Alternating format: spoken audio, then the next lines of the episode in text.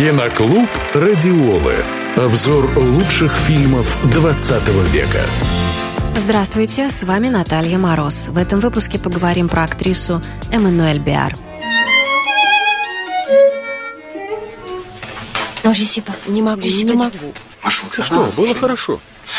Ничего подобного. Ты хорошо ведешь, а я все время опаздываю. Я так не считаю. Сегодня ничего не получается.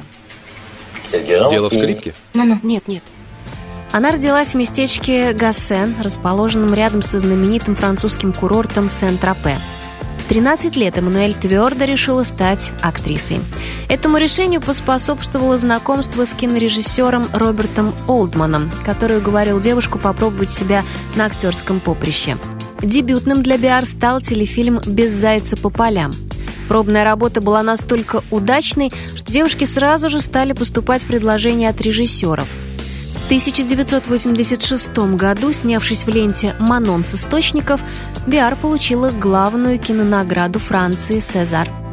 Очень плодотворным стало сотрудничество Биар с режиссером Клодом Сате. Результатом сотрудничества стали картины «Ледяное сердце» и «Нелли и месье Арно». Со временем к Биар пришла такая популярность, что можно было смело пробовать себя в Голливуде. Большим прорывом стал фильм «Миссия невыполнима» с Томом Крузом. Итан, все в порядке. Успокойся.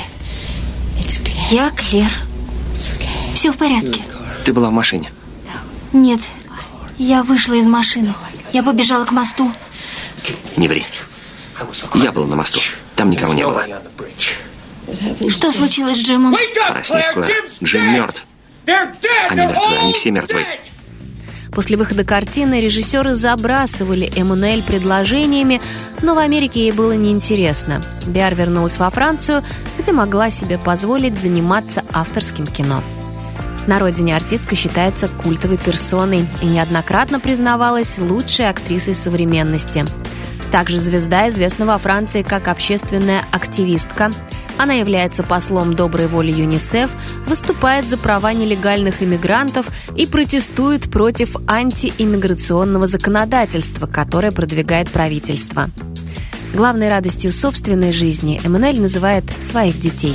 Все они от разных мужчин, впрочем, актрису это нисколько не смущает.